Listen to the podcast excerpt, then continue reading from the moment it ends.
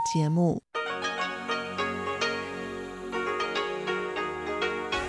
ที่นี่สถานีวิทยุ Radio Taiwan International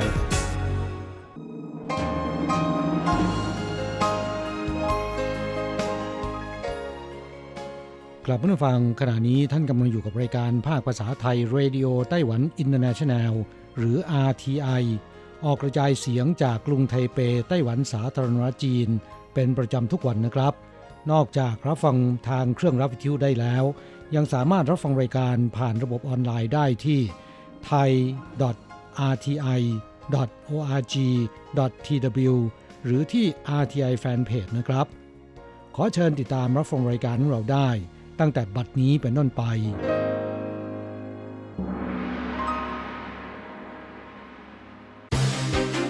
ลำดับแรก ขอเชิญติดตามรับฟัง ข่าวประจำวัน สวัสดีค่ะ คุณผู้ฟัง RTI ที่เคารพทุกท่าน ขอต้อนรับเข้าสู่ช่วงของข่าวประจำวันจากสถานีวิทยุ Radio Taiwan International ในวันพฤหัสบดีที่ 25 กุมภาพันธ์ พุทธศักราช 2564 ข่าวไต้หวันวันนี้มีดิฉันมณพรชัยวุฒิเป็นผู้รายงานค่ะ มีรายละเอียดของข่าวที่น่าสนใจดังนี้ ประธานาธิบดีไช่อิงเหวินย้ำมุมมองของชนเผ่าพื้นเมืองต่อเหตุการณ์ 28 กุมภาพันธ์ จะไม่ถูกละเลยอีกต่อไป วันนี้ที่พิพิธภัณฑ์ประวัติศาสตร์แห่งชาติ มีการจัดงานสัมมนาเชิงวิชาการในประเด็นกลุ่มชนเผ่าพื้นเมือง กับวันสันติภาพระลึกถึงผู้เคราะห์ร้าย จากเหตุการณ์รุนแรง 28 กุมภาพันธ์คศ1947 เพื่อสำรวจความคิดเห็นและบทบาทของกลุ่มคนชนเผ่าพื้นเมืองในไต้หวัน ที่มีต่อเหตุการณ์ดังกล่าว โดยประธานาธิบดีช่อิงเวินได้เดินทางไปร่วมเป็นประธานในงานสัมมนาครั้งนี้ ซึ่งประธานาธิบดีช่อิงเวินได้กล่าวในระหว่างพิธีเปิดงานว่า ในช่วงไม่กี่วันมานี้มีการจัดงานวันรำลึกสันติภาพ 28 กุมภาพันธ์ในหลายสถานที่ โดยประเด็นที่พูดถึงกันในเชิงลึก มีความเกี่ยวข้องกับทัศนคติและมุมมองของกลุ่มคนชนเผ่าพื้นเมือง ที่มีต่อเหตุการณ์รุนแรง 28 กุมภาพันธ์ เพราะเหตุการณ์นี้ไม่ใช่เป็นเพียงแค่ความขัดแย้งที่เกิดขึ้นภายในท้องถิ่น แต่ยังทำให้กลุ่มชนเผ่าพื้นเมืองที่อาศัยอยู่ในไต้หวันเวลานั้นได้รับความเสียหายด้วย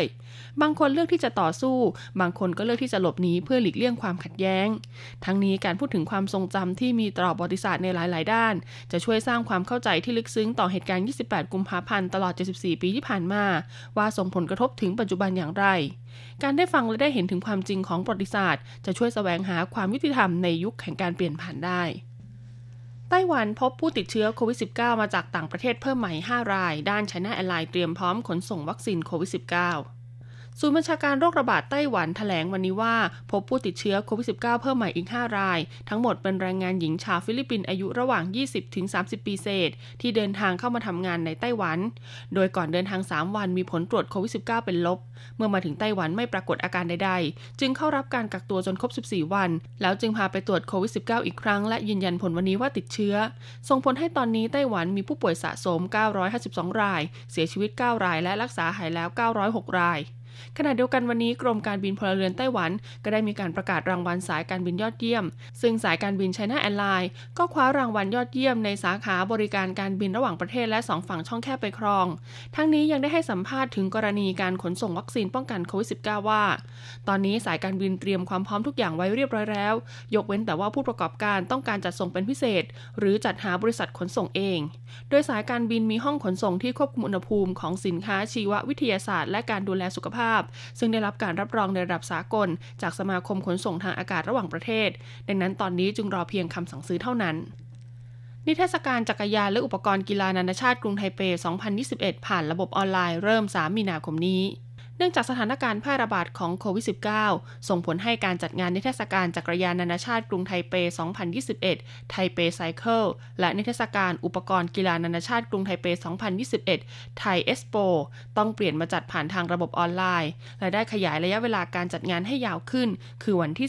3-31 มีนาคมพุทธศักราช 2564 มีผู้ประกอบการจากทั้งในและต่างประเทศ เข้าร่วมจัดแสดงใน 2 นิทรรศการรวมแล้วกว่า 300 ราย อาทิ Merida Giant Idea Bike Corporation KMC Cheng Industrial SRAM Shimano Johnson Health Technology และ Dyaco International เป็นต้นสำหรับไฮไลท์สำคัญของการจัดงานในครั้งนี้ คือการก้าวเข้ามาสู่ตลาดรถจักรยานไฟฟ้าของบริษัทโกโกโร่คุณหลินฟังเหมียว เลขาธิการไทรท่าเผยว่า ในปีที่แล้วไต้หวันมีปริมาณการส่งออกจักรยานไฟฟ้าสูงถึง 760,000 คัน คิดเป็นมูลค่าการส่งออกประมาณ 987 ล้านดอลลาร์สหรัฐ ซึ่งทั้งจักรยานธรรมดาและจักรยานไฟฟ้า เพิ่มขึ้นจากปีก่อนหน้านี้คิดเป็น 18%และ 14%ราคาเฉลี่ยต่อคันคือ 1,298 ดอลลาร์สหรัฐ จึงถือเป็นแรงผลักดันสำคัญในการเติบโตของอุตสาหกรรมจักรยานไต้หวัน ขณะที่ตลาดอุปกรณ์กีฬาก็เติบโตขึ้นไม่แพ้กัน โดยมีมูลค่าการส่งออกในปีที่แล้ว 2,400 ล้านดอลลาร์สหรัฐ เติบโตขึ้นจากปีก่อนหน้านี้คิดเป็น 13%ซึ่ง 3 ประเทศที่นำเข้าสูงสุดได้แก่สหรัฐอเมริกา จีน และญี่ปุ่นดอกซากุระที่ฟาร์มฝูโซซันบานสะพรั่งแล้ว ดึงดูดนักท่องเที่ยวคึกคัก อยากชมความงามของดอกซากุระไม่จำเป็นต้องเดินทางไปถึงประเทศญี่ปุ่น เพราะในไต้หวันก็มีสถานที่หลายแห่งให้เราเดินทางไปชื่นชมความงามของดอกซากุระได้ อย่างเช่นฟาร์มฝูโซซัน เขตเฮอพิงเมืองนันโถ ที่ตอนนี้ดอกซากุระเบ่งบานสะพรั่งเต็มฟาร์ม ดึงดูดนักท่องเที่ยวจำนวนมากเดินทางขึ้นไปชมความงดงาม เจ้าหน้าที่ของฟาร์มฝูโซซันเผยว่าฟาร์มฝูโซซันตั้งอยู่เหนือระดับน้ำทะเล 2,200 เมตร สภาพอากาศเย็นสบายและมีแสงแดดที่เหมาะสมต่อการผลิบานของดอกซากุระ โดยมีทั้งสายพันธุ์ดอกสีชมพูอ่อนและสีชมพูบานเย็น จะเริ่มผลิบานประมาณต้นเดือนกุมภาพันธ์ไปจนถึงสิ้นเดือนมีนาคมของทุกปี ดังนั้นในช่วงวันหยุดยาววันสันติภาพ 28 กุมภาพันธ์นี้ จึงอยากขอเชิญชวนทุกท่าน มาเที่ยวชมความงดงามของดอกซากุระที่ฟาร์มฟูโซซันผู้อนุบาลขาดแคลนหาผู้อนุบาลถูกบังคับจ่ายค่าซื้องานเพื่อป้องกันการแพร่ระบาดโควิด -19 ทำให้ตั้งแต่เดือนธันวาคมปีที่แล้ว ไต้หวันระงับการนำเข้าแรงงานจากอินโดนีเซีย ส่งผลให้เกิดการขาดแคลนกำลังแรงงานในภาคการผลิตและผู้อนุบาลหลายครอบครัวมีความต้องการผู้อนุบาลเป็นการเร่งด่วน ผู้ช่วยศาสตราจารย์จังเหิงเยี่ยน อาจารย์ของมหาวิทยาลัย I-Shou University เผยว่า ในกระบวนการจ้างแรงงานผู้อนุบาล นอกจากจะต้องจ่ายค่าธรรมเนียมปกติแล้ว ยังต้องจ่ายเงินที่เรียกว่าค่าซื้องานด้วย ซึ่งเมื่อมีการจำกัดการเข้ามาของแรงงานอินโดนีเซียเมื่อปลายปีที่แล้ว ก็ทำให้ค่าซื้องานปรับตัวสูงขึ้น ตอนนี้ที่ได้ยินมาอาจจะเริ่มตั้งแต่ 20,000ไปจนถึง 45,000 เหรียญไต้หวัน นอกจากนี้การที่ผู้อนุบาลมีเงินเดือนพื้นฐาน 17,000 เหรียญไต้หวัน ขณะที่ค่าจ้างขั้นต่ำของแรงงานภาคการผลิตคือ 24,000 เหรียญไต้หวัน ก็พบว่าจากข้อมูลของกระทรวงแรงงานในช่วง 3 ปีที่ผ่านมา มีแรงงานเกือบ 3,000 คน เปลี่ยนมาทำงานในภาคอุตสาหกรรม และชัดเจนว่าแรงงานจำนวนไม่น้อยมีจุดเริ่มต้น จากการเป็นผู้อนุบาลแล้วจึงย้ายงาน ซึ่งเพิ่มภาระให้กับครอบครัวที่มีผู้ป่วยอาการหนักมากขึ้น เมื่อผู้อนุบาลขาดแคลน แต่ความต้องการผู้อนุบาลมาดูแลยังคงมีต่อเนื่อง ดังนั้นการที่นายจ้างต้องจ่ายเงินเพิ่มเติม จึงเป็นสิ่งที่ถูกบังคับให้ต้องยอมรับ คุณจวงกัวเหลียงเจ้าหน้าที่กรมพัฒนากำลังแรงงานกระทรวงแรงงานไต้หวันกล่าวว่าการการเรียกเก็บเงินนี้ถือเป็นการกระทำที่ไม่ชอบด้วยกฎหมาย เรายินดีที่จะให้มีการแจ้งเรื่องนี้ต่อกระทรวงแรงงานโดยตรง ข้อมูลที่เกี่ยวข้องเราจะทำการเก็บเป็นความลับ หากตรวจพบว่ากระทำความผิดจริง ต้องระวังโทษปรับ 10-20 เท่าของเงินที่เรียกเก็บไป และเราจะระงับการดำเนินกิจการของบริษัทจัดหางานดังกล่าวเปิด 5 สถานที่ชมดอกไม้ในไต้หวันช่วงวันหยุดยาวสันติภาพ 28 กุมภาพันธ์ ช่วงสุดสัปดาห์นี้ไต้หวันจะมีวันหยุดยาววันสันติภาพ 28 กุมภาพันธ์ ซึ่งเมื่อเข้าสู่ฤดูใบไม้ผลิหลายพื้นที่ในไต้หวัน มีดอกไม้ผลิบานสวยงาม ดังนั้นคุกผู้ประกอบการบริษัทท่องเที่ยวชื่อดัง จึงได้เปิดเผย 5 สถานที่ท่องเที่ยว ที่มีจุดชมวิวเป็นสวนดอกไม้สวยงาม เหมาะอย่างยิ่งกับการเดินทางไปท่องเที่ยวในช่วงวันหยุดยาวแบบนี้ เริ่มต้นที่อุทยานแห่งชาติหยางหมิงซานเพราะช่วงกุมภาพันธ์ถึงประมาณกลางมีนาคม จะเป็นฤดูการผลิบานของดอกซากุระ ซึ่งนอกจากดอกซากุระก็ยังมีดอกนกแขกเต้า ดอกคาเมเลีย ดอกพีชและดอกโคงเครงให้ได้ชมกันด้วย และอีกหนึ่งจุดชมดอกซากุระที่สวยงาม คือพื้นที่ภาคกลางในเขตนครไถจงและเมืองนันโถ บริเวณทะเลสาบสุริยันจันทรา หมู่บ้านวัฒนธรรม9ชนเผ่า ฟาร์มอูหลิง และฟาร์มฟูโซซัน ต่อมาคืออุทยานแห่งชาติอาลีซันที่มีดอกซากุระสีชมพูอ่อนเบ่งบานสะพรั่ง โดยสามารถนั่งรถไฟโบราณชมความงามดอกซากุระที่มีถึง 5 สายพันธุ์ ซึ่งจะผลิดอกเบ่งบานไปจนถึงประมาณเดือนเมษายน ไม่เพียงเท่านี้บริเวณวัดฉือหวินซื่อสวนสาธารณะเจ้าผิงกงหยวน และบริเวณหน้าสถานีรถไฟเขตอุทยานแห่งชาติอาลีซัน ก็มีดอกวิสทิเรีย หรือที่ชาวญี่ปุ่นเรียกกันว่าดอกฟูจิ เบ่งบานสะพรั่งให้ได้ชมด้วย ถัดมาคืออุทยานแห่งชาติอาวันตาที่นอกจากจะมีชื่อเสียงเรื่องความงามของใบไม้เปลี่ยนสีแล้ว ยังมีดอกซากุระผลิบานสะพัง และธรรมชาติอันอุดมสมบูรณ์ สุดท้ายคือที่นครไถหนันบริเวณสวนสาธารณะอี้จ้ายกงเหยวนมีดอกเหลืองอินเดียเบ่งบานสะพรั่งบริเวณพื้นที่สวนสาธารณะและถนนสองข้างทาง จะเต็มไปด้วยทะเลของดอกเหลืองอินเดียที่ร่วงหล่นลงมา ถือเป็นสถานที่ท่องเที่ยวยอดนิยมของนครไถหนันในช่วงฤดูใบไม้ผลิแบบนี้ จบการรายงานข่าวไต้หวัน สวัสดีค่ะ ต่อไปขอเชิญฟังข่าวต่างประเทศและข่าวจากเมืองไทยค่ะ สวัสดีค่ะ คุณผู้ฟังที่เคารพ ช่วงของข่าวต่างประเทศและข่าวในเมืองไทยรายงานโดยดิฉันการจยากริชยาคมค่ะ ข่าวต่างประเทศสำหรับวันนี้นั้นเริ่มจากข่าว พบวัคซีนไฟเซอร์ได้ผลดีหลังฉีดเข็มแรก ผลการทดสอบวัคซีนของบริษัทไฟเซอร์และไบออนเทคหลังจากใช้งานจริงในการฉีดให้ประชาชนกว่า 5 0 0 0 0 0 คนพบว่า วัคซีนมีประสิทธิภาพดีมากในการป้องกันการเสียชีวิต หรืออาการป่วยรุนแรงจากการติดเชื้อโควิด -19 หลังฉีดเข็มแรกไปแล้ว 2-3 สัปดาห์ แม้ว่าจะฉีดวัคซีนเพียงเข็มเดียวก็ตาม ผลการทดสอบวัคซีนหลังจากใช้งานจริง เผยแพร่หลังจากมีการฉีดวัคซีนในอิสราเอลก่อนหน้านี้ โดยพบว่าการฉีดวัคซีน 2 เข็ม มีประสิทธิภาพในการป้องกันอาการป่วยรุนแรงได้ถึง 92%และสามารถป้องกันได้ 62%จากการฉีด 1 เข็ม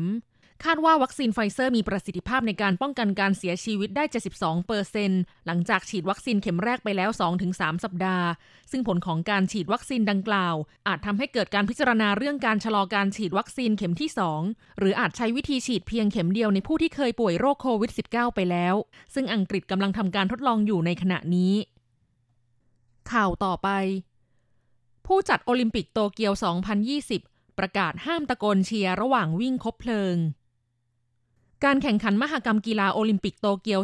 2020 ซึ่งญี่ปุ่นเป็นเจ้าภาพ รัฐบาลและคณะกรรมการจัดการแข่งขัน ตัดสินใจเลื่อนการแข่งขันเมื่อปีที่แล้วอย่างที่ไม่เคยเกิดขึ้นมาก่อน เนื่องจากสถานการณ์การแพร่ระบาดของเชื้อโควิด -19 ทั่วโลก และจัดการแข่งขันในปีนี้แทน ถึงแม้จะยังมีความกังวลเรื่องความปลอดภัยในการจัดการแข่งขันปีนี้ แต่คณะผู้จัดโอลิมปิกโตเกียว 2020 ระบุว่า การแข่งขันมหกรรมกีฬาโอลิมปิกโตเกียว 2020 จะเดินหน้าจัดขึ้นอย่างแน่นอน และการวิ่งคบเพลิงจะเริ่มต้นในวันที่ 25 มีนาคมตามที่กำหนดไว้โดยจะอนุญาตให้ผู้ชมสามารถยืนเฝ้าติดตามชมการวิ่งคบเพลิงโอลิมปิกทั่วประเทศญี่ปุ่น ตามแนวเส้นทางที่กำหนดไว้ แต่จะต้องสวมหน้ากากอนามัย หลีกเลี่ยงการรวมตัวกันเป็นจำนวนมาก และให้ชมอยู่ในเขตที่อยู่ใกล้บ้าน ห้ามร้องตะโกนเชียร์แต่ให้ปรบมือแทน และจะต้องรักษาระยะห่างระหว่างกันอย่างเคร่งครัด เพื่อหลีกเลี่ยงการแพร่ระบาดของโรคโควิด -19 หากพื้นที่ใดมีการรวมตัวของประชาชนเป็นจำนวนมาก อาจพิจารณาระงับการวิ่งในพื้นที่ส่วนนั้นนอกจากนี้จะทำการถ่ายทอดสดทางโทรทัศน์ เพื่อป้องกันมิให้ประชาชนไปรวมตัวกันตามถนนมากเกินไปด้วย ต่อไปขอเชิญคุณผู้ฟังรับฟังข่าวในเมืองไทยค่ะ คาดฉีดวัคซีนให้นายก 28 กุมภาพันธ์ เริ่มฉีดให้ประชาชนทั่วไป มีนาคมนี้ นายแพทย์โสภณ เมฆธน ผู้ช่วยรัฐมนตรีว่าการกระทรวงสาธารณสุข ในฐานะประธานคณะอนุกรรมการอำนวยการบริหารจัดการวัคซีนโควิด -19 กล่าวว่า คาดการณ์ว่าการฉีดวัคซีนโควิด -19 ให้แก่นายกรัฐมนตรีพลเอกประยุทธ์จันทร์โอชาและนายอนุทินชาญวีรกูล รองนายกรัฐมนตรี และรัฐมนตรีว่าการกระทรวงสาธารณสุข จะฉีดในวันที่ 28 กุมภาพันธ์นี้ หลังจากกรมวิทยาศาสตร์การแพทย์มีการตรวจรับรองรุ่นการผลิต ตรวจสอบประสิทธิภาพของวัคซีนทั้งสองบริษัทแล้วเสร็จ โดยสถานที่ที่จะมีการฉีดวัคซีนคือสถาบันบำราศนราดูลขณะที่การฉีดวัคซีนในประชาชนทั่วไปในแต่ละจังหวัด จะเริ่มวันที่ 1 มีนาคมนี้ ด้านนายแพทย์ธงชัย เลิศวิไลรัตนพงศ์หัวหน้าผู้ตรวจราชการกระทรวงสาธารณสุขเปิดเผยว่า ขณะนี้ได้เตรียมแผนการบริหารจัดการวัคซีนโควิด -19 โดยมี 18 จังหวัดแรกได้รับการจัดสรรวัคซีนจากซีโนแวค 2 ล้านโดส ซึ่งถึงประเทศไทยแล้ว 200,000 โดสเมื่อวานนี้ คาดว่าจะเริ่มฉีดให้ประชาชนกลุ่มเป้าหมายในกลุ่มจังหวัดแรกได้ในเดือนมีนาคมนี้ วัคซีนซิโนแวคที่มาถึงประเทศไทยแล้ว200,000โดส จะกระจายไปยัง 13 จังหวัด ได้แก่ สมุทรสาคร กรุงเทพฝั่งตะวันตก นครปฐม สมุทรปราการ นนทบุรี ปทุมธานี ราชบุรี สมุทรสงคราม อำเภอแม่สอดจังหวัดตาก ชนบุรี ภูเก็ต เชียงใหม่ และอำเภอเกาะสมุยจังหวัดสุราษฎร์ธานีส่วนวัคซีนของแอสตราเซเนกากำหนดให้ฉีดในผู้สูงอายุวัยเกิน 60 ปีขึ้นไปเป็นหลัก โดยการฉีดในสถานพยาบาลจะออกแบบให้มีการฉีดคนละวันกับวัคซีนของซีโนแวคคนที่รับวัคซีนแอสตราเซเนกาจะฉีดในวันเสาร์และอาทิตย์ ส่วนวัคซีนของซีโนแวคจะฉีดวันจันทร์ถึงศุกร์เพื่อไม่ให้การมาฉีดวัคซีนสับสน เพราะกลุ่มเป้าหมายคนละกลุ่ม ต่อไปเป็นอัตราแลกเปลี่ยนประจำวันพฤหัสบดีที่ 25 กุมภาพันธ์ พุทธศักราช 2564 อ้างอิงจากธนาคารกรุงเทพสาขาไทเป โอนเงิน 10,000 บาทใช้เงินเหรียญไต้หวัน 9,480 เหรียญ แลกซื้อเงินสด 10,000 บาทใช้เงินเหรียญไต้หวัน 9,830 เหรียญ1ดอลลาร์สหรัฐใช้เงินเหรียญไต้หวัน 28.05 เหรียญแลกซื้อค่ะ คุณผู้ฟังคะนั่นเป็นช่วงของข่าวต่างประเทศและข่าวในเมืองไทย รายงานโดยดิฉันกัญจยากริชยาคมค่ะ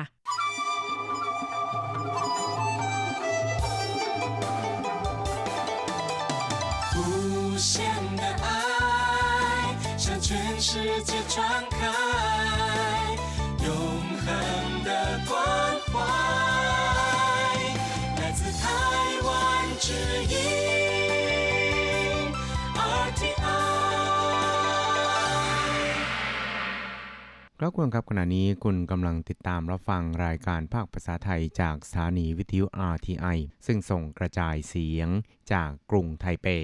ไต้หวันสาธารณรัฐจีนอยู่นะครับ และต่อไปนั้นขอเชิญคุณผู้ฟัง ติดตามรับฟังชีพประจรเศรษฐกิจ จากการจัดเสนอของกฤษณัยสายประพาส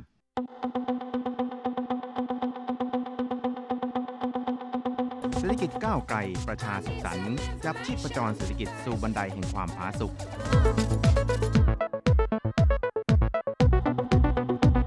ร่วมจับชีพประจรเศรษฐกิจกับกฤษณัยสายประพาส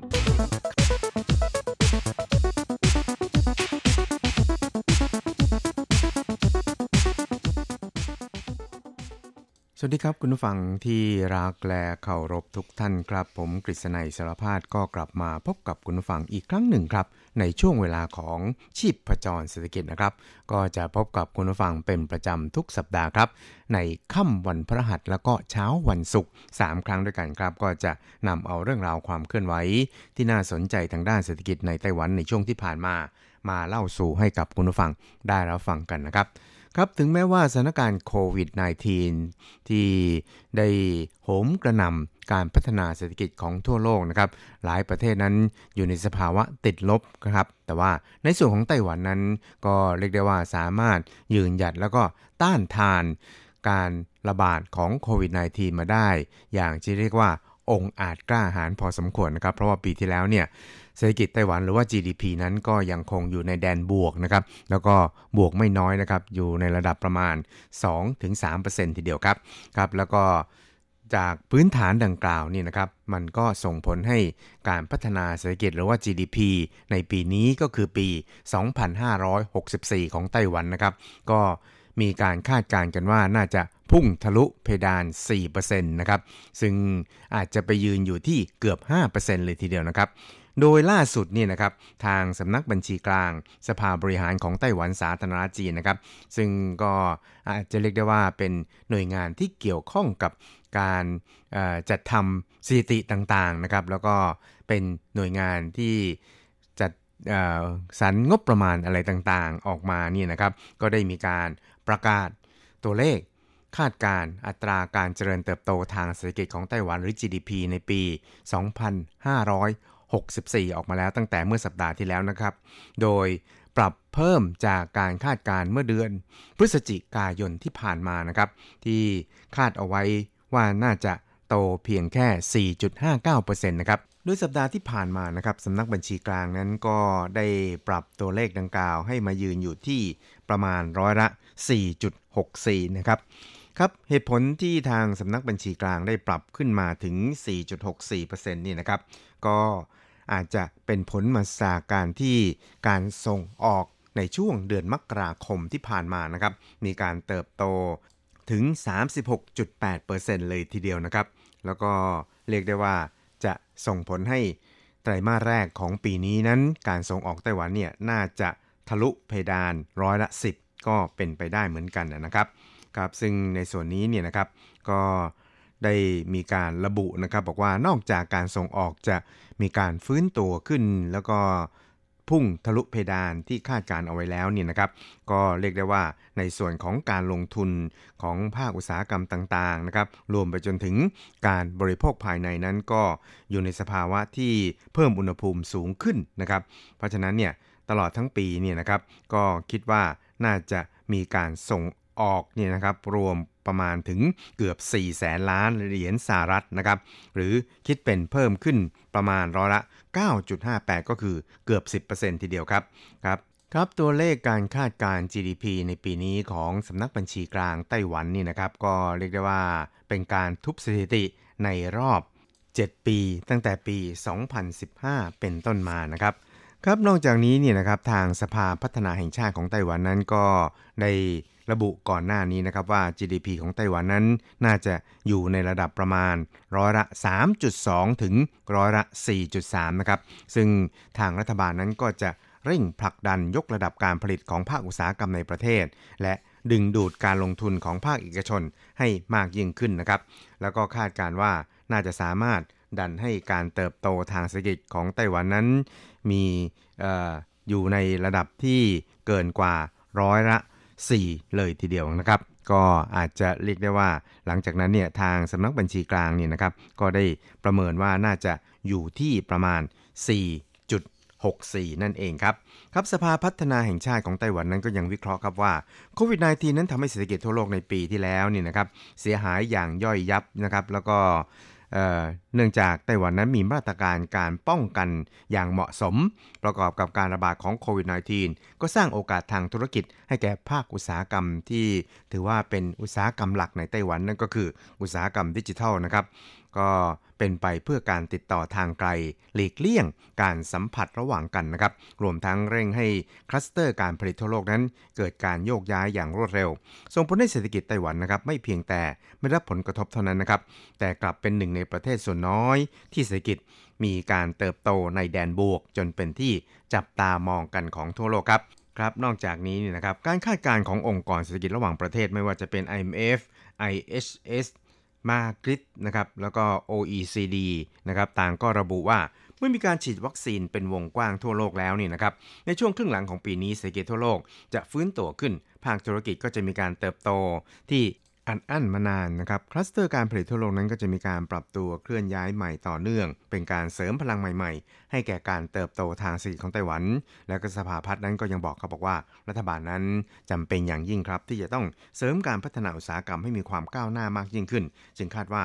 จะสามารถกระตุ้นให้ GDP ไต้หวันนั้น เติบโตได้ถึงเกินกว่า 4%ในปีนี้ครับนี่ก็ดีครับแม้จะดูมีอนาคตสดใสนะครับ แต่ผู้ประกอบการรายย่อยที่เรียกกันว่า SME ในไต้หวัน ก็กลับมีความรู้สึกที่ทั้งดีใจแล้วก็กลุ้มใจไปพร้อม ๆ กันนะครับ โดยนายหลียี่เจียนะครับนายกสมาคมผู้ประกอบการ SME ไต้หวันก็มีความรู้สึกว่า รู้สึกดีใจที่เศรษฐกิจไต้หวันนั้นเติบโตต่อเนื่องครับแต่ส่วนที่ค้ำจุนการเติบโตทางเศรษฐกิจแท้จริง ก็คืออุตสาหกรรมเทคโนโลยีในขณะที่ SME นั้น ยังต้องมีการพัฒนาเพื่อยกระดับคุณภาพให้สูงยิ่งขึ้น โดยเฉพาะอย่างยิ่งธุรกิจขนาดเล็ก มีผลกำไรไม่เพียงพอเป็นอย่างมากครับ และยากที่จะเสริมศักยภาพ ความสามารถในการแข่งขันด้วยตนเองนะครับ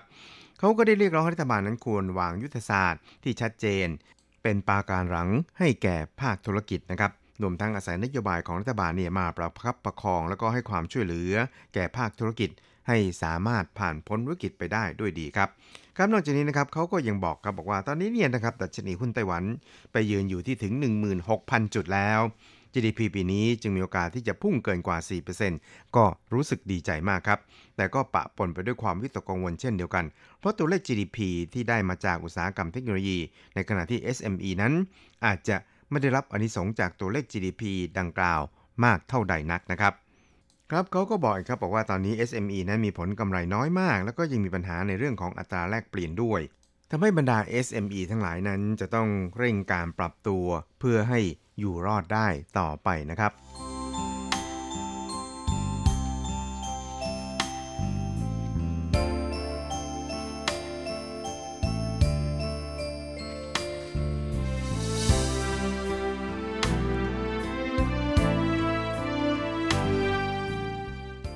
ครับอีกเรื่องครับเราไปดูกันที่พลังงานเขียวในไต้หวันนะครับ ซึ่งก็ถือว่าเป็นนโยบายเร่งด่วน แล้วก็นโยบายหลักของรัฐบาลท่านประธานาธิบดีไช่อิงหวน ผู้นำไต้หวันนะครับทางนี้ก็เพื่อที่จะลดมลภาวะ แล้วก็ลดการพึ่งพาพลังงานนิวเคลียร์ให้น้อยลงนะครับ แล้วก็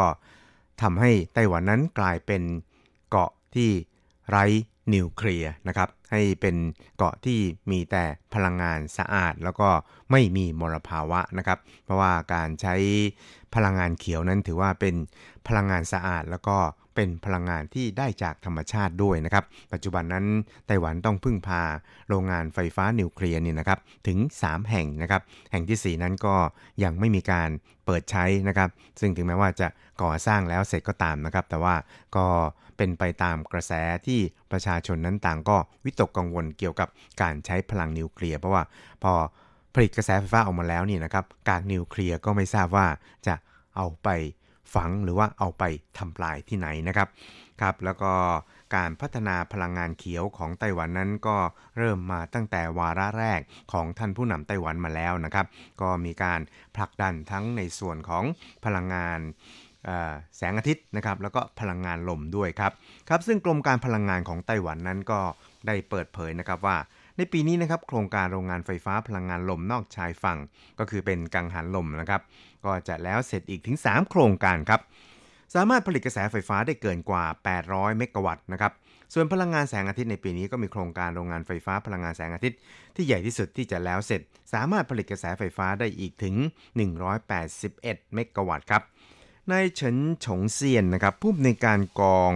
ของกรมพลังงานไต้หวันนั้นก็บอกว่า 3 โครงการของโรงไฟฟ้าพลังงานลมที่จะก่อสร้างแล้วเสร็จนะครับก็ประกอบไปด้วยโรงงานผลิตกระแสไฟฟ้าพลังงานลมที่ยุนหลินกำลังการผลิต 640 เมกะวัตต์ โดยปีแรกจะสามารถผลิตกระแสไฟฟ้าได้ 400 กว่าเมกะวัตต์นะครับส่วนที่เหมียวลี่ก็มีการผลิตกระแสไฟฟ้าได้ 376 เมกะวัตต์ครับส่วนที่จางฮวาก็จะแล้วเสร็จในเดือนสิงหาคมปีนี้ กำลังผลิตอยู่ที่ 110 เมกะวัตต์ จนถึงขณะนี้นะครับ โรงงานผลิตกระแสไฟฟ้า พลังงานลมของการไฟฟ้าไต้หวันนั้น ก็ได้เริ่มผลิตกระแสไฟฟ้าไปแล้ว 2 เครื่องครับ ส่วนอีก 19 เครื่องนะครับ ก็ได้มีการสร้างฐานใต้น้ำจนเสร็จเรียบร้อยแล้ว ก็เนื่องจากเป็นช่วงของฤดูมรสุมนะครับ ก็ทำให้ต้องเลื่อนแล้วก็รอเวลาที่เหมาะสมในการติดตั้งกังหันลมเพื่อที่จะผลิตกระแสไฟฟ้าให้ดีที่สุดนะครับ ครับกระทรวงเศรษฐการของไต้หวันสาธารณจีนนะครับก็ได้มีการประกาศแผนการการพัฒนา การผลิตกระแสไฟฟ้าด้วยพลังงานลมนอกชายฝั่งในไตรมาสแรกของปีนี้นะครับ ซึ่งก็คาดว่าในช่วงปี 2026 จนถึงปี 2035 นั้น ก็จะสามารถ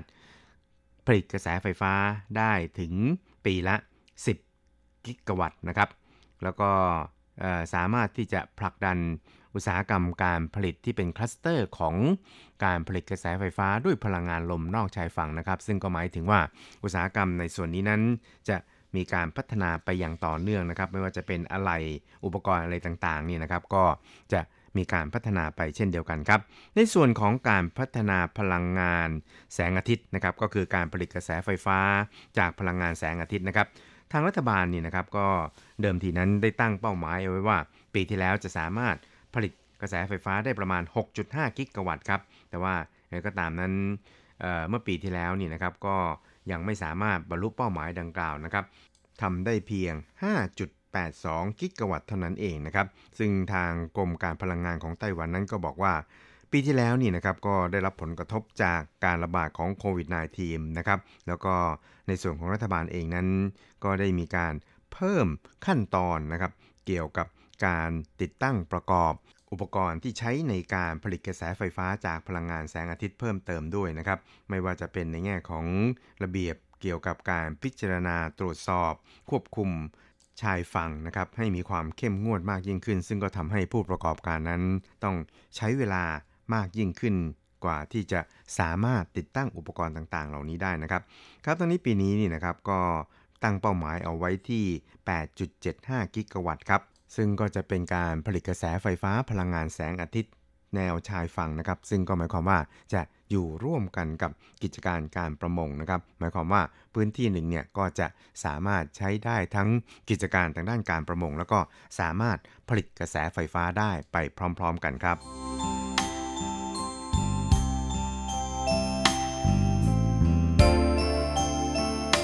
ครับคุณผู้ชมครับเวลาของชีพจรเศรษฐกิจในวันนี้ก็หมดลงแต่เพียงเท่านี้ครับ เราจะกลับมาพบกันใหม่ในสัปดาห์หน้า สวัสดีครับ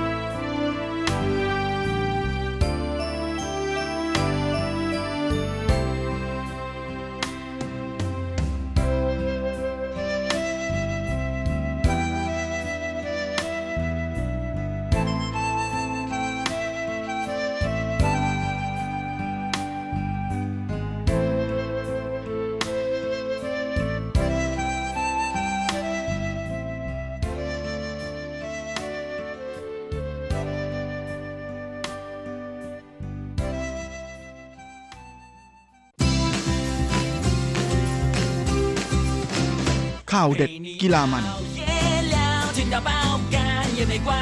รู้ลึกฉับไว ไม่ว่าที่ไหนในโลกกว้างกับทีระยางและเจาะลึกกีฬาโลก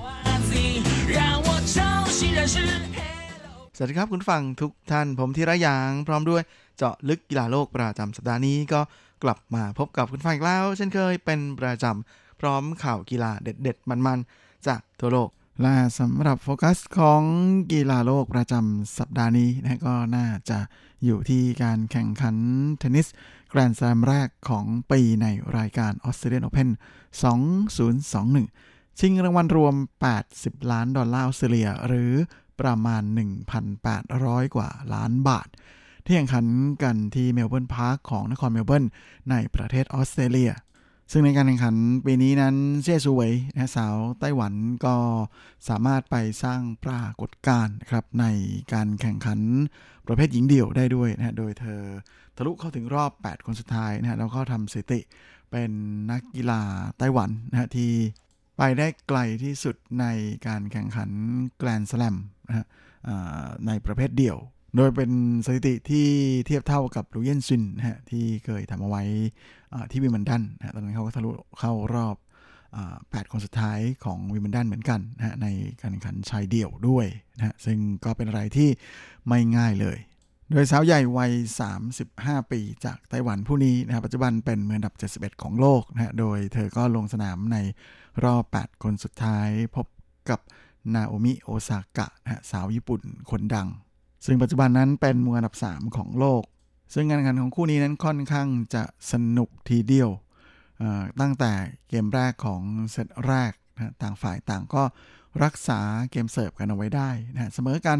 1 ต่อ 1 ก่อนที่จะเป็นฝ่ายของโอซากะที่เบรกเกมเสิร์ฟของเซี่ยซูเวยได้ก่อนในเกมที่4นะโดยตอนแรกนั้นเซี่ยซูเวยเป็นฝ่ายตามถึง 0-40 แต่เธอก็ยื้อกลับมาได้นะฮะแต่ว่าแหมดัน เสียในช่วง deuce ก็เลยโดนคู่แข่งเบรกเกมเสิร์ฟไปก่อน จนออกนำ3 ต่อ 1 เกมที่ 5 เซี่ยซูเวยมีโอกาสได้ break point ถึง 2 ครั้งแต่นาโอมิก็สามารถยันเอาไว้ได้ สุดท้ายก็รักษาเกมเสิร์ฟของตัวเองได้สำเร็จจนทิ้งห่างนำเป็น 4 ต่อ 1 นะฮะและในเกมที่ 8 โอซากะก็เบรกเกมเสิร์ฟของเซี่ยซูเวยได้อีกครั้งหนึ่งนะก็เลยเก็บเกมแรกไปเอ้ยเซตแรกไปได้ก่อนนะที่สกอร์ 6 ต่อ 2 มาในเซตที่ 2 ก็ยังคงเป็นฝ่ายของนาโอมิโอซากะที่เป็นฝ่ายกุมจังหวะการเล่นไว้แทบจะทั้งหมดเลยทีเดียวนะฮะทั้งเบรกทั้งรักษาเกมเสิร์ฟของตัวเองจนนำห่างถึง 3 ต่อ0นะเซสวยกลับมาได้ในเกมที่ 4 หลังจากที่เธอรักษาเกมเสิร์ฟของตัวเองเอาไว้ได้ แต่เซสวยนั้นก็แม้จะตีไข่แตกก็ไม่สามารถต้านทานความแข็งแกร่งของโอซากะได้นะฮะ แถมยังโดนคู่แข่งเบรกเกมเสิร์ฟไปอีกในเกมที่ 8 โดยที่เธอเบรกคืนไม่ได้เลย ก็เลยเสียเซตที่ 2 ไปอีกด้วยสกอร์เดียวกับเกมอาเซตแรกเลยนะฮะที่ 2 ต่อ 6 เป็นอันว่า นอมิอาสกะนั้นเอาชนะสวยไป 2 เซตรวด ทะลุเข้าสู่รอบรองชนะเลิศต่อไป โดยเซสวยนั้นแม้ว่าเธอจะตกรอบ 8 คนสุดท้ายนะแต่ว่าแหมเงินรางวัลที่เธอได้รับยังสูงถึงประมาณ 11 ล้านกว่า NT นะก็เรียกได้ว่ากระเป๋าตุงเลยทีเดียวแถมเซ่สวยยังสร้างสถิติที่พิเศษขึ้นมาอย่างหนึ่งนะก็คือการที่เป็นนักเทนนิสคนแรกนะในหลังจากยุคเปิดเสรีของวงการเทนนิสในปี 1968 เป็นต้นมานะที่ทะลุเข้าถึงรอบ 8 คนสุดท้ายของ การแข่งขันระดับแกรนด์สลัมครั้งแรก โดยที่มีอายุมากที่สุดนะก็นี่เป็นครั้งแรกของเธอในรอบ 8 คนสุดท้ายนะของออสเตรเลียโอเพนแล้วเธอก็อายุ 35 ปีแล้วนะเชื่อว่าสถิตินี้น่าจะคงอยู่อีกนานเลยทีเดียว โดยหลังจบการแข่งขันเซสวยก็ให้สัมภาษณ์นะบอกว่าเป็นการแข่งขันที่ไม่ง่ายเลยนะและนี่ก็เป็นการลงสนามในรอบ 8 คนสุดท้ายของเธอ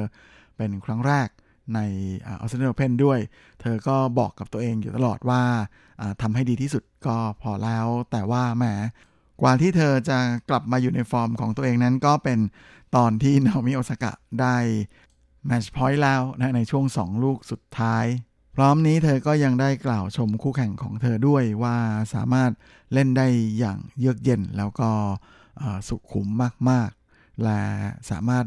เล่นตามสไตล์ของตัวเองออกมาได้อย่างเต็มที่ถือเป็นคู่แข่งที่ยอดเยี่ยมมากๆและหลังจากที่เชสวยเธอทะลุเข้ารอบ 8 คนสุดท้ายนั้น อันดับโลกของเธอในประเภทเดี่ยวก็พุ่งขึ้นมาเลยทีเดียวนะจากอันดับ 71นะตอนที่ไปลงแข่งออสเตรเลียนโอเพนสัปดาห์นี้ กระโดดขึ้นมาอยู่ที่อันดับ 50 เรียบร้อยแล้ว แต่ก็เป็นอะไรที่น่าเสียดายทีเดียวนะฮะว่าในส่วนของอันดับโลกประเภทหญิงคู่ ด้วยความที่เซี่ยซูเวยนะฮะเธอดันตกรอบ 32 คู่สุดท้ายของออสเตรเลียนโอเพนนะฮะทั้งทั้งที่ตัวเองเป็นเต็งหนึ่งแล้วก็อยู่ในตำแหน่งอันดับหนึ่งของโลกเสียด้วยนะฮะในประเภทหญิงคู่ แต่พอตกรอบเร็วนั้นคะแนนก็เลยตกค่อนข้างจะเยอะเพราะว่า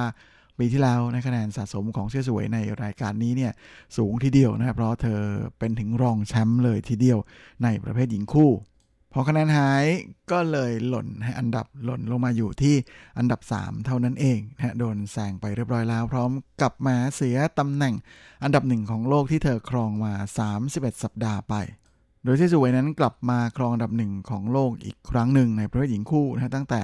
เดือนมีนาคมของปีที่แล้วนะฮะแล้วก็แหมยืนมาเรื่อยจนกระทั่งถึงตอนนี้นะฮะแหมก็เป็นอะไรที่น่าเสียดายไม่น้อยเลย แต่กีฬาก็แบบนี้แหละนะครับ มีแพ้มีชนะมีขึ้นมีลง เดี๋ยวยังไงก็จะวนลูปอีกทีหรือเปล่าก็ไม่รู้ เพราะจริงๆเซสวยนั้น เธอขึ้นชื่อหรือชามากเรื่องของความตายยาก จริงๆสาวเซ่เคยขึ้นดับหนึ่งของโลกมาแล้วนะตอนอเมื่อสี่ห้าปีก่อนมั้งครับจำไม่ค่อยได้แล้วเหมือนกัน ตอนนั้นเธอ จับคู่กับเผิงซวยสาวจีนนะก็ปราบไปทั่วเหมือนกันนะมาครั้งนี้เที่ยวใหม่นี้เธอมาจับคู่กับสาวเช็กอย่างบาบูราสไตรโควาก็มีผลงานดีต่อเนื่องตั้งแต่ 2019 นะมาจนปีที่แล้ว แล้วก็ต้นปีนี้อาจจะยังตะกุกตะกักอยู่แต่เชื่อว่าแหมก็น่าจะลงตัวมากขึ้นในช่วงต่อไป ส่วนสำหรับนัดชิงของออสเตรเลียโอเพนในประเภทหญิงเดี่ยวนั้น ก็เป็นการพบกันระหว่างนาโอมิโอซากะนะกับเจนนิเฟอร์เบรดี้สาวสหรัฐ ที่ก็ถือว่าเป็นม้ามืดเหมือนกัน เพราะเธอเป็นมืออันดับ 22 ของรายการและแน่นอนนะฮะแหมนาโอมิโอซากะฟอร์มดีมากๆ ขนาดนี้ใครก็หยุดไม่อยู่นะหลังจากเธอเอาชนะเซเรนาวิลเลียมส์ในรอบรองนะมาในรอบชิงก็ตบเบรดี้ไป 2 เซตรวดเหมือนกัน ที่ 6 ต่อ 4 และ 6 ต่อ4นะคว้าแชมป์ที่เรียกได้ว่าเป็นถ้วยระดับแกรนด์สแลมนะใบที่ 4 มาครองได้สำเร็จ แถมยังเป็นการคว้าแชมป์ออสเตรเลียโอเพนสมัยที่ 2 ด้วยนะฮะโดยสาวนาโอมินั้น ก็คว้าเงินรางวัลไป 2.75 ล้านดอลลาร์ออสเตรเลีย หรือตกประมาณ 66 ล้านบาท ในขณะที่เจนนิเฟอร์เบรดี้รองแชมป์นั้นก็รับไป 1.5 ล้านดอลลาร์ออสเตรเลีย หรือประมาณ 36 ล้านบาท ได้ยิงเงินรางวัลแล้วอยากเล่นเทนนิสกันไหมฮะแหมเป็นอะไรที่น่าดึงดูดมาก ๆ ก็อย่างที่เพิ่งจะเมาท์ไปเมื่อสักครู่นะฮะขณะเซี่ยซูเวยเธอตกรอบ 8 คนสุดท้ายนะยังได้ไป 11 ล้านเลย ใครอยากจะลองเดินบนเส้นทางสายนี้ก็ลองดูนะครับ แต่คงไม่ง่ายนะและมากันที่อีกความเคลื่อนไหวนะฮะของสองสาวไต้หวันก็คือ สาวตระกูลจันทั้งสองพี่น้องกับจันยงร้าน และจันเท่าชิงนะหลังจากที่ตกรอบออสเตรเลียโอเพนประเภทหญิงคู่ไปแบบพลิกล็อกนะฮะทั้งๆ ที่เป็นคู่มืออันดับ 5 ก็เดินทางต่อไปแข่งทัวร์นาเมนต์ที่เกาะฟิลิปไอแลนด์ของออสเตรเลียต่อเลยนะฮะ ซึ่งก็ทำผลงานได้พอตัวนะครับ เพราะว่าก็ไปได้แค่รอบ 8 คู่สุดท้ายเหมือนกัน โดยคู่แข่งของสองสาวจันนั้นก็เป็นคู่ดูโอจากจีนและญี่ปุ่นนะก็คือ หวังหย่าฝันนะที่จับคู่กับสาวญี่ปุ่นมาโกโตะนิโนมิยะ ซึ่งผลก็ปรากฏว่าจันยงหลาเจ้าฉิงแพ้ไปนะฮะสองเซตรวด ด้วยสกอร์ 3 ต่อ 6 และ 6 ต่อ 7ไทเบรก 6 ต่อ8นะก็เป็นอันจบทริปนะที่ออสเตรเลียเรียบร้อย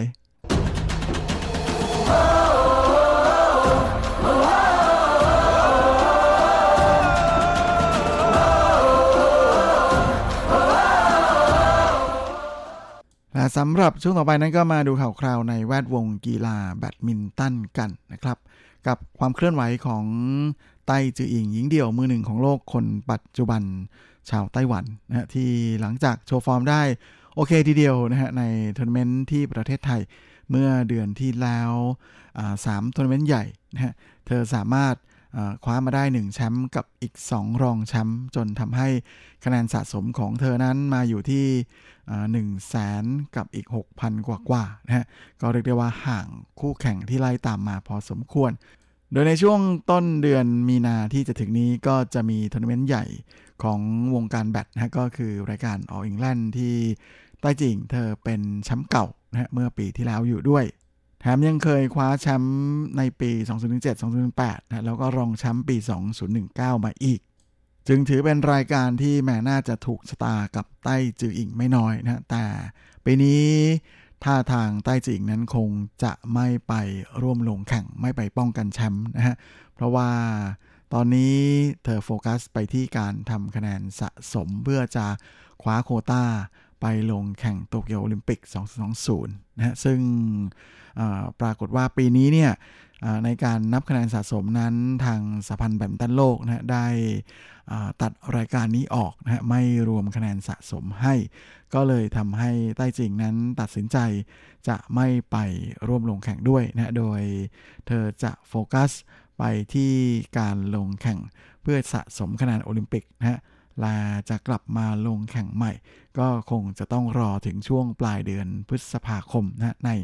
รายการมาเลเซียโอเพนพร้อมกันนี้หลังจากนั้นก็จะไปลงแข่งสิงคโปร์โอเพนในเดือนมิถุนายนต่อนะฮะจบตรงนี้ก็จะไปลงแข่งโอลิมปิกต่อเลย ถ้าได้จัดนะครับ เพราะฉะนั้นแม่แฟนๆ ของใต้จิงอาจจะต้องรอนานทีเดียวนะกว่าจะได้เห็นน้องต่ายลงมาลดเล่นบนคอร์ดอีกครั้งหนึ่ง จริงๆ ไต้จิงไม่ใช่นักกีฬาไต้หวันคนเดียวที่ถอนตัวนะ เพราะว่าอย่างโจเทนเฉิงนั้น ก็ไม่ไปเหมือนกันนะฮะ แต่ว่าล่าสุดก็ออกมาแล้วนะฮะว่าทั้งหวังซือเหวยรวมไปถึงคู่ดูโอหลินหยางนะฮะหวังชิลินและหลี่หยางก็จะไม่ไปที่ไปลงแข่งที่ออสเตรเลด้วยเหมือนกัน ก็เป็นนั้นว่านอกจากจีนและเกาหลีใต้แล้วนะก็มีไต้หวันนะที่ถอนทีมหมดเลยนะฮะก็เป็นอะไรที่ น่าเสียดายทีเดียวแต่ก็เข้าใจนะครับ เพราะว่าการเดินทางไปไกลๆช่วงนี้โดยเฉพาะไปอังกฤษด้วยในช่วงเวลาแบบนี้คงจะเป็นอะไรที่หลายคนคงไม่อยากเสี่ยงนะฝ้าของนักกีฬาไทยก็หลายคนที่ถอนเหมือนกันฮะลาที่ดังๆ เลยก็เห็นจะได้แก่บาสปอปอนะคู่ผสมไทย ที่เพิ่งจะคว้า 3 แชมป์ติดมาเมื่อเดือนมกราคมที่ผ่านมา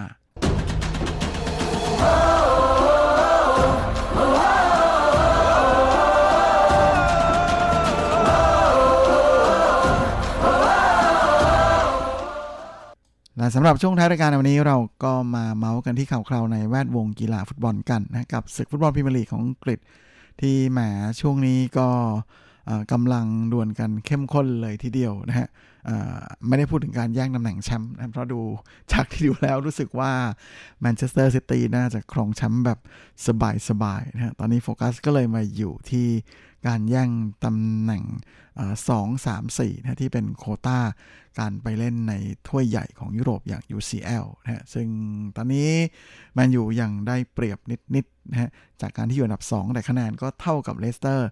ที่อันดับ 3 เลยนะในขณะที่อันดับ 4 อย่างเชลซีนั้นก็ตามมาไม่ห่าง และอันดับ 5 ก็เป็นเวสต์แฮมนะทีมน้องใหม่ไฟแรงที่มามืดมากๆนะเพิ่งจะมาฟอร์มดีปีนี้เองนะในจากฝีมือของเดวิดมอยส์นะกุนซือที่เรียกได้ว่าเที่ยวนี้กลับมาเกิดใหม่เลยนะฮะแล้วก็เป็นผลงานอันยอดเยี่ยมของเวสต์แฮมที่ ได้ดีขึ้นมานะหลังจากที่ได้เจสซี่ลินการ์ดนะนักเตะแมนยูนะที่แหมสโมสรเก่า ไม่ให้โอกาสนะเจ้าตัวก็เลยขอย้ายตัว ย้ายมาแบบยืมตัวนะมาอยู่กับเวสต์แฮมดีกว่า ช่วงนี้ฟอร์มฮอตมาก ๆ เลยนะลงไป4นัดยิงไป 3 ประตูแล้ว แต่ที่ฟุบไม่ฟื้นก็เห็นจะได้แก่หงแดงลิเวอร์พูลนะครับแหมฤดูกาลนี้ เหมือนจากกับตกสวรรค์เลยทีเดียว เพราะว่าล่าสุดนั้นก็แพ้เอเวอร์ตันคาบ้านนะที่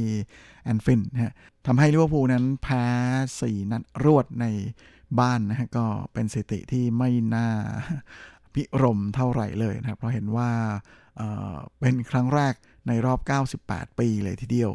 เล่นเอาแฟนของแดงได้แต่ทำใจแล้วก็ทำใจเลยทีเดียว เดี๋ยวสุดสัปดาห์นี้คงจะลุ้นกันต่อนะว่าจะมีการขยับอันดับอะไรหรือเปล่า และเวลาของรายการสัปดาห์นี้ก็หมดลงแล้วคงจะต้องลากันไปตรงนี้เลย ขอให้คุณฟังทุกท่านโชคดีมีความสุขสุขภาพแข็งแรงเฮงๆ และสวัสดีครับ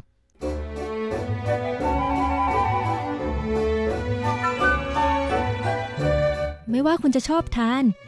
คุณจะชอบทำ หรือคุณจะชอบชิม หมุนมาฟังที่นี่ เรามีความอร่อย พร้อมเสิร์ฟให้คุณทุกสัปดาห์กับรายการ เลาะรั้วครัวไต้หวัน ดำเนินรายการโดยดีเจยุ้ยมณพรชัยวุฒิ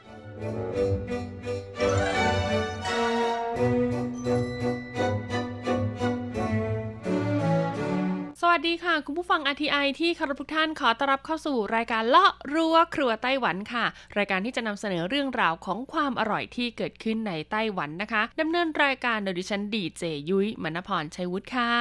สำหรับเรื่องราวของเราในสัปดาห์นี้ค่ะ เป็นเรื่องราวที่เกี่ยวข้องกับเครื่องดื่มเพื่อสุขภาพในไต้หวันนะคะ หลังจากผ่านพ้นตรุษจีนมาแล้วค่ะ หลาย ๆ คนนี่ก็กระหน่ำซัมเมอร์เซลนะรับประทานอาหารที่เรียกได้ว่าหมูเห็ดเป็ดไก่เนื้อเนี่ยมาเต็มมาก ๆ เลยทีเดียวนะคะ จนอาจจะทำให้ร่างกายของเรานะคะ ในช่วงที่ผ่านมาเนี่ยแบกรับภาระหนักจนเกินไปค่ะ แต่ไม่เป็นไรค่ะ เพราะว่าตอนนี้ถึงเวลาที่เราจะได้ซ่อมแซมร่างกายกันแล้วนะคะ เพราะวันนี้ยุ้ยมีเรื่องราวของเครื่องดื่มเพื่อสุขภาพอย่างชาเขียวมาบอกเล่าให้ฟังกันละค่ะ อย่างที่เราทราบกันดีเลยค่ะว่าไต้หวันนะคะ เขาขึ้นชื่อเรื่องของชาอยู่แล้วถูกไหมคุณผู้ฟัง ซึ่งนะคะหากใครเดินทางเข้าไปในร้านสะดวกซื้อของไต้หวัน โอ้โห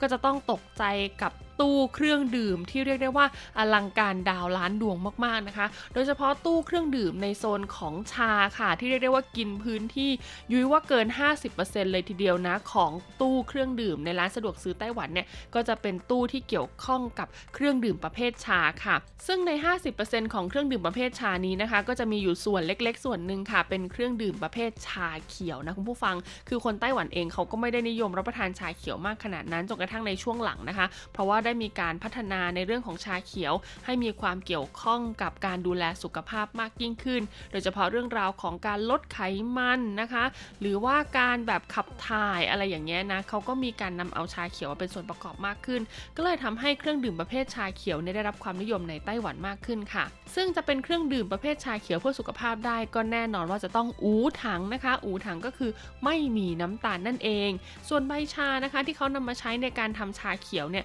ก็มีทั้งที่นำเข้ามาจากต่างประเทศ แล้วก็มีทั้งที่เพาะปลูกในไต้หวันด้วยค่ะ วันนี้นะคะก็เลยจะมาพูดถึง 10 อันดับเครื่องดื่มชาเขียวเพื่อสุขภาพ ที่ได้ตราสัญลักษณ์สุขภาพจากกรมการอาหารและยาไต้หวัน 10 อันดับแรกค่ะช่วงเปิดตำรา โภชนาการ เรามาเริ่มกันที่อันดับ 10 เลยดีกว่าค่ะ กับแบรนด์ที่มีชื่อว่าเมยเฉาเจี้ยนคังลี่ฉานะคะ แบรนด์นี้ค่ะลักษณะขวดเขาจะเป็นขวดสี่เหลี่ยมนะคะ ฝาสีเขียวคุณผู้ฟังแล้วก็ฉลากของเขาเนี่ยก็จะเป็นสีเขียวขาวนะคะ ซึ่งบนฉลากเนี่ยก็มีตราสัญลักษณ์เพื่อสุขภาพที่ได้รับการรับรองนะคะ จากกรมการอาหารและยา แล้วก็มีรูปของคนออกกำลังกายแปะอยู่ด้วยนะคุณผู้ฟัง ซึ่งบนขวดเนี่ยจะเขียนแค่ว่าเหมยเฉาเจี้ยนขังเท่านั้นนะคะ จะรู้ได้ไงว่าเป็นชาเขียวหรือว่าชาอะไรก็ดูง่ายๆค่ะ ลักษณะของสีชาเนี่ยก็จะมีความออกเหลืองอมเขียวนิดหน่อยนะคะต้องบอกเลยว่าชายี่ห้อนี้ค่ะ เขาใช้ใบชาอ่อนนะคุณผู้ฟัง ซึ่งนะคะคุณสมบัติของเขาเนี่ยถ้าดื่มแล้วนะคะ ก็จะช่วยในเรื่องราวของระบบขับถ่ายรวมถึงใครที่ชอบรับประทานอาหารมันๆค่ะ เขาบอกว่าถ้าดื่มชาเขียวยี่ห้อของเขาเนี่ยก็จะช่วยในการดักจับไขมันนะคะ แล้วก็ขับถ่ายออกมาพร้อมกับปัสสาวะด้วยนั่นเอง ต่อมาอันดับที่ 9 ค่ะ คือชาเขียวยี่ห้อ ชุนชื่อชาอูถังลี่ฉานะคะ ต้องบอกเลยว่าแพ็กเกจของชาเขียวยี่ห้อนี้จะมาในรูปแบบของกล่องค่ะ คุณผู้ฟังเป็นกล่องกระดาษนะคะ ดังนั้นนะแสดงว่าเครื่องดื่มของเขาเนี่ยเก็บไว้ได้ไม่นานนะผู้ฟังเต็มที่เหมือนจะแค่ 2 สัปดาห์เท่านั้นค่ะ เป็นลักษณะของชาเขียวชงสดนะคะ ที่ได้รับตารับรองสัญลักษณ์สุขภาพด้วยนะ นั่นก็คือมีคุณสมบัติในเรื่องของการดักจับไขมันนะคะสำหรับใครที่แบบว่ากลัวว่ารับประทานอาหารมันๆแล้วนะคะ จะทำให้เกิดไขมันสะสมในร่างกาย ก็แนะนำว่าให้รับประทานนี่เลยค่ะ ชุนชื่อฉานะคะ ตามลงไปนะแต่ต้องเป็นสูตรที่อูถังลุยฉาเท่านั้นนะคะ ก็คือชาเขียวไม่ใส่น้ำตาล จึงจะมีคุณสมบัติในการดักจับไขมันอย่างแท้จริงค่ะ ต้องบอกเลยว่าแบรนด์นี้เป็นแบรนด์เก่าแก่ของไต้หวันนะคะ ก่อตั้งมาตั้งแต่ปี 1993 แล้ว ซึ่งนอกจากผลิตภัณฑ์ชาเขียวที่เป็นแบบไม่มีน้ำตาล แล้วก็มีชาเขียวแบบมีน้ำตาล แล้วก็มีชาแดงสูตรอื่น ๆ ให้ได้ได้ลองริมกันด้วยนะคะ บอกเลยว่าอร่อยจริง ๆ มาต่อกันที่อันดับ 8 เลยดีกว่าค่ะ กับแบรนด์ชาเขียวที่มีชื่อว่า ผูวินยื่อเปิ่นเจียนฉานะคะ ต้องบอกเลยว่าแบรนด์นี้ผลิตในไต้หวันค่ะ แต่ใบชาเนี่ยนำเข้ามาจากญี่ปุ่นนะคะ เป็นใบชาเขียว ซึ่งเจียนฉาในที่นี้หมายความว่าใบชาเขียวเนี่ยจะต้องผ่านการนำไปคั่วนำไปอบก่อนนะคะ จากนั้นค่อยนำมาสู่วิธีการผลิตออกมาเป็นเครื่องดื่มชาเขียวแบบไร้น้ำตาลค่ะ ต้องบอกเลยว่ายี่ห้อนี้นะแพ็กเกจของเขาจะดูไฮโซมากๆนะคะ เป็นขวดฝาสีดำค่ะคุณผู้ฟัง แล้วก็ฉลากเนี่ยจะพันรอบขวดเลยนะ เป็นลักษณะของสีขาวนะคะ ฉลากสีขาวนะถ้าเป็นในสูตรของชาเขียวแบบไม่น้ำตาลก็จะเป็นสีขาวฟ้าค่ะ ซึ่งนอกจากนี้เขาก็ยังมีชาเฉาก๊วยเนี่ยแล้วก็มีเป็นแบบชาแดงปกติด้วยนะคะ ซึ่งฉลากเนี่ยก็จะมีสีที่แตกต่างกันออกไป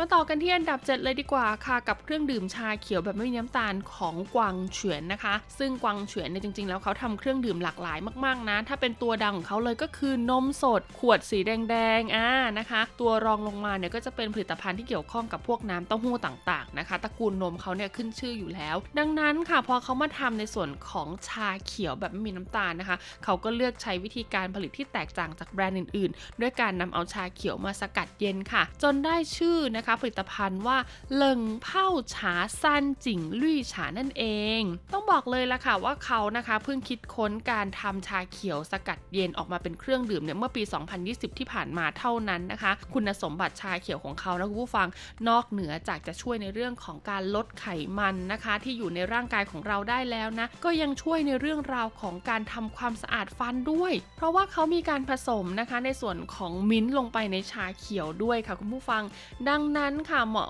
มากๆเลยนะคะ ที่จะเป็นเครื่องดื่มหลังการรับประทานอาหารมื้อหนักของเรานะยิ่งตอนกลางวันด้วยสมมติไปกินข้าวกับเพื่อนที่ออฟฟิศมานะคะ เดี๋ยวต้องไปเจอลูกค้าต่อนะ รู้สึกว่าอาหารเนี่ยเลี่ยนมีมันเยอะอะไรอย่างเงี้ยนะคะ ก็สามารถซื้อเครื่องดื่มของเขามาดื่มได้ เพราะว่านอกจากจะช่วยกำจัดไขมันออกจากร่างกายแล้ว ก็ยังช่วยทำให้กลิ่นปากของคุณหอมสดชื่นอีกด้วยค่ะ ลักษณะแพ็กเกจของเขานะคะ ตัวฝาจะเป็นสีทองค่ะ แล้วก็ขวดเนี่ยจะมีลักษณะเป็นกลมๆนะคะ คุณผู้ฟังเหมือนขวดเครื่องดื่มทั่วไปเลยนะ ฉลากค่ะที่แปะรอบขวดเนี่ยจะมีสีฟ้าอ่อนนะคะ สีเขียวอ่อนนะคะ ที่เป็นสัญลักษณ์ของใบชาเขียวค่ะ แล้วก็สีน้ำเงินเข้มที่เป็นสัญลักษณ์ของน้ำบริสุทธิ์นั่นเองค่ะ เรียกง่ายๆว่าฉลากของเขาเนี่ยโดดเด่นสะดุดตามากจริง ๆ มาต่อกันที่อันดับ 6 เลยดีกว่าค่ะ กับแบรนด์ชาเขียวที่มีชื่อว่าเหวียนชุยลุยฉานะคะ ซึ่งแบรนด์นี้ต้องบอกเลยว่าเขาเน้นเรื่องราวของชาเขียวมากๆนะแล้วก็ชาเขียวเขาก็มีหลายสูตรด้วยค่ะ ลักษณะแพ็กเกจของเขาเนี่ยจะเป็นขวดสี่เหลี่ยมนะคะสำหรับตัวที่เป็นชาเขียวเพื่อสุขภาพเนี่ยนะคุณผู้ฟัง เขาจะต้องมีโลโก้สีแดงที่เขียนว่าหวังหลิงนะคะ ยื้อเปิ่นฉาเย่นะคะ ติดอยู่ข้างฉลากด้วยนะฝาเนี่ยจะเป็นสีเขียวออกเขียวมิ้นมิ้นนะคุณผู้ฟังเขียวสว่างสว่างนะคะ ตัวขวดก็จะเป็นสีเดียวกับฝาเลยค่ะ แล้วก็มีสัญลักษณ์ภาษาจีนนะคะ เขียนอยู่นะคะ แล้วก็มีในส่วนของรูปใบชานะ ซึ่งเขาบอกว่าผลิตภัณฑ์ของเขานะคะ สามารถรับประทานคู่กับอาหารประเภททอดทอดได้เป็นอย่างดีค่ะ จะช่วยลดเรื่องราวของไขมันแล้วก็ความเลี่ยนนะคะ จากการรับประทานอาหารทอดได้ ก็ยังให้ความรู้สึกสดชื่นด้วยนะคะ แต่ว่าชาของเขาจะค่อนข้างเข้มนิดนึงค่ะ ดังนั้นเนี่ยใครที่ชื่นชอบการรับประทานชาเขียวแบบเข้มๆขมๆก็ต้องไปที่แบรนด์เหวียนชุยเลย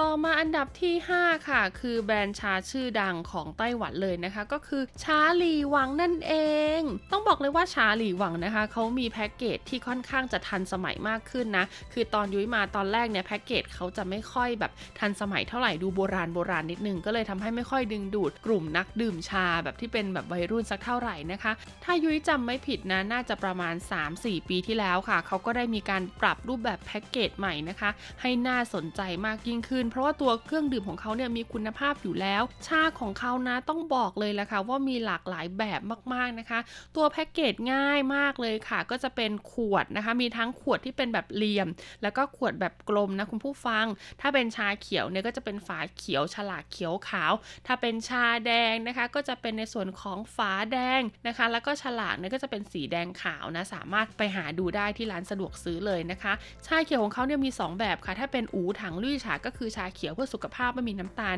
ก็จะต้องเป็นฉลากสีเขียวขาว แต่ถ้าเป็นชาเขียวที่แบบมีน้ำตาลผสมอยู่หวานๆนิดหน่อยนะคะ ไม่ได้เน้นเพื่อสุขภาพมากเน้นดื่มเพื่อความสดชื่น ฉลากก็จะเป็นสีเหลืองขาว ต่อมาอันดับทีสี่ 4 ค่ะ เรียกได้ว่าเป็นแบรนด์ชาเขียวแบบไม่มีน้ำตาลน้องใหม่เลยนะคะ ตัวพรีเซนเตอร์เองก็เป็นดาราหนุ่มที่กำลังได้รับความนิยมมาก ๆ เมื่อปี 2020 ที่ผ่านมาค่ะ กับแบรนด์ที่มีชื่อว่าชาฉินเว่ยจุ้ยเจ๋อเจียนฉานั่นเอง ต้องบอกเลยล่ะค่ะว่าผลิตภัณฑ์นี้นะคะอยู่ในเครือของเฮยซงค่ะ หรือว่าเฮยซองนะคะ โดยนะคะเป็นใบชาที่นำเข้ามาจากญี่ปุ่นค่ะ แล้วก็ทำการอบทำการคั่วสกัดร้อนออกมานะคะ กลั่นกรองออกมาจนได้น้ำชาเขียวแบบบริสุทธิ์แท้ร้อยเปอร์เซ็นต์เลยทีเดียวนะ ไม่มีสารใดเจือปนนะคะ เหมาะมาก ๆเลยนะ กับคนที่อาจจะต้องแบบนั่งทำงานอยู่ในออฟฟิศนะคะทำให้ร่างกายของเราเนี่ยอาจจะมีเรื่องราวของการเผาผลาญที่ไม่ดีอ่าดื่มชาของเขาเนี่ยก็จะช่วยในเรื่องราวของระบบเผาผลาญได้ด้วย ต่อมาอันดับที่ 3 ค่ะก็คือชาเขียวในอีกประเภทหนึ่งนะคะ ภายใต้แบรนด์เมยเฉาเจี้ยนคังค่ะ กับรุ่นนะคะที่เขาเรียกว่าเป็นชวงเซียนลี่ฉานั่นเองทำไมถึงเรียกว่าชวงเซียนนะคะ เพราะว่าเขามีการผสมในเรื่องราวของไฟเบอร์ลงไปด้วยค่ะ ปกติเนี่ยชาเขียวมีคุณสมบัติในเรื่องของการดักจับไขมันอยู่แล้ว แต่บางคนดื่มชาอาจจะท้องผูก ดังนั้นนะคะเขาก็เลยมีการเพิ่มไฟเบอร์ลงไป เรียกได้ง่ายว่านอกจากจะช่วยดักจับไขมันแล้ว ก็ยังช่วยในการขับถ่ายอีกด้วย ดังนั้นเนี่ยใครที่มีปัญหานะคะ ในเรื่องของการขับถ่ายแล้วก็เรื่องราวของระบบย่อยอาหารอะแนะนำว่าให้ดื่มเครื่องดื่มของเหมยเฉาเจียนคังช่วงเซียนลี่ฉาค่ะซึ่งแพ็กเกจของเขาค่ะก็จะแตกต่างจากตัวก่อนหน้านี้นิดนึงนะคะ ตรงบริเวณฉลากค่ะ ก็จะมีการเขียนคำว่าชวงเซียนนะคะ เป็นสีน้ำเงินเข้มนะคะ อยู่บนฉลากสีขาวเห็นชัดเจนมากๆเลย ต่อมาอันดับที่ 2 ค่ะ เป็นเครื่องดื่มชาเขียวในแบรนด์ของหยวนช่วยอีกแล้วนะคะ เมื่อกี้หยวนช่วยเนี่ยมาในรูปแบบของใบชาเขียวแท้จากญี่ปุ่นใช่ไหมเป็นการแบบสกัดร้อนนะคะ ตอนนี้เขามีแบบสกัดเย็นมาแล้วคุณผู้ฟังโดยยังใช้เป็นชาเขียวญี่ปุ่นอยู่นะคะ ใบชาจากญี่ปุ่นเหมือนเดิม แต่ว่ามีในส่วนของการนำเอามาใช้สกัดเย็นค่ะเขาบอกว่าเซินเจินลุยฉานนะคะ เป็นใบชาที่ผ่านการนึ่งแล้วก็การอบมาอย่างเข้มข้นเลยทีเดียวค่ะ คุณผู้ฟังเขาบอกว่านะคะใบชาเนี่ยพอผ่านการสกัดเย็นปุ๊บค่ะรสชาติเนี่ยอาจจะมีติดหวานนิดหน่อย ก็คือจะไม่เข้มเท่ากับตัวหยวนชุยตัวแรกนะคะ ที่เป็นแพ็กเกจขวดสีเขียวนะ ซึ่งแพ็กเกจเขาก็จะมีความแตกต่างชัดเจนมากๆเลยนะคะ เพราะว่าถ้าเป็นตัวสกัดเย็นเนี่ยฝาจะเป็นสีเขียวขวดใสเลยนะคะ แล้วก็เป็นขวดกลมมีรูปของใบชาใหญ่ ๆ เลยนะคะ เป็นฉลากเนี่ยอยู่หน้าขวด และอันดับหนึ่งของแบรนด์ชาเขียวเพื่อสุขภาพในไต้หวันที่คนไต้หวันชื่นชอบมากๆ ก็คือเฮยซอง อย่างที่บอกเลยค่ะว่าเฮยซองนะคะเขาเป็นเครื่องดื่มที่เรียกได้ว่าหลากหลายนะคะ แล้วก็มีตัวเลือกเครื่องดื่มแบบว่าเยอะมาก ผลิตเครื่องดื่มหรือว่าอาหารที่เป็นพวกแบบดื่มๆอย่างเงี้ยนะมาอย่างยาวนานเลยทีเดียวค่ะ ดังนั้นเขาก็ไม่พลาดนะคะที่จะหยิบเอาในเรื่องราวของอูถังลุยชา หรือว่าชาเขียวแบบไม่มีน้ำตาลเนี่ยมาผลิตเช่นเดียวกัน แล้วก็ความพิเศษของเขาค่ะชาเขียวเนี่ยมีกลิ่นหอมด้วยเขาเลยใช้ชื่อว่าชาฮวาอูถังลุยฉานะคะ เพราะเขามีการนำเอาใบชาเขียวเนี่ยไปอบพร้อมกับดอกแก้วคุณผู้ฟัง แล้วพอเอามาสกัดเป็นเครื่องดื่มชาออกมานะคะ ต้องบอกเลยว่ามีกลิ่นหอมของดอกไม้ปนมาด้วย เรียกได้ว่างานนี้ค่ะ ดื่มแล้วได้ทั้งความสดชื่นนะคะ จากกลิ่นหอมของดอกไม้ แล้วก็ยังได้สุขภาพดีจากการดื่มชาเขียวแบบไม่มีน้ำตาลอีกด้วยละค่ะ แนะนำเลยนะคะว่าหากใครรกำลังอยากจะดื่มเครื่องดื่มชาเขียวของไต้หวันแบบไม่มีน้ำตาล แต่ไม่อยากได้ชาที่ขมมากจนเกินไปก็ต้องของเขาเลยค่ะ เฮยชง เป็นไงกันบ้างคะ กับเรื่องราวของ 10 อันดับเครื่องดื่มชาเขียวเพื่อสุขภาพ อูถังลุยฉานะคะ ที่สามารถหาซื้อได้ตามร้านสะดวกซื้อหรือว่าร้านขายของชำทั่วไปรวมถึงในห้างสรรพสินค้า ทั่วไต้หวันเลยทีเดียวค่ะ บางยี่ห้อเนี่ยก็มีตู้กดอัตโนมัติด้วยนะ สะดวกสบายไปอีกนะคะ สังเกตง่ายๆค่ะ ถ้าเป็นชาเขียวนะ ส่วนใหญ่เกือบทุกแบรนด์เลยนะคะ ก็จะมีรูปแบบของใบชาแปะอยู่ข้างหน้านะคะ สีเขียว แล้วก็ลักษณะของน้ำชาเนี่ยก็จะเป็นสีเหลืองอมเขียวนะคะเอาเป็นว่าหากใครนะมองหาเครื่องดื่มสุขภาพในไต้หวันอยู่นะคะยุ้ยแนะนำว่าให้ไปลองซื้อในส่วนของชาเขียวแบบไม่มีน้ำตาลไต้หวันมาลองชิมดูค่ะ ราคาจำหน่ายไม่แพง อยู่ที่ขวดละประมาณ 20-30 เหรียญไต้หวันเท่านั้น หากใครนึกภาพไม่ออกนะคะ ว่าแต่ละยี่ห้อหน้าตาเป็นยังไง เดี๋ยวยุ้ยจะแปะภาพไว้บนเว็บไซต์ของ RTI ไทยนะคะสำหรับวันนี้หมดเวลาแล้วพบกันใหม่สัปดาห์หน้า สวัสดีค่ะจงนอนด้วยใจเป็นสุข ขอจงลืมวันวาน มอ คืนนี้ไม่ต้องกลัวเรื่องใดหรอกนะ เพราะฉันยังคงอยู่ใกล้ชิดเธอ คืนนี้ดาวลางเลือนเสียงนกละเมอ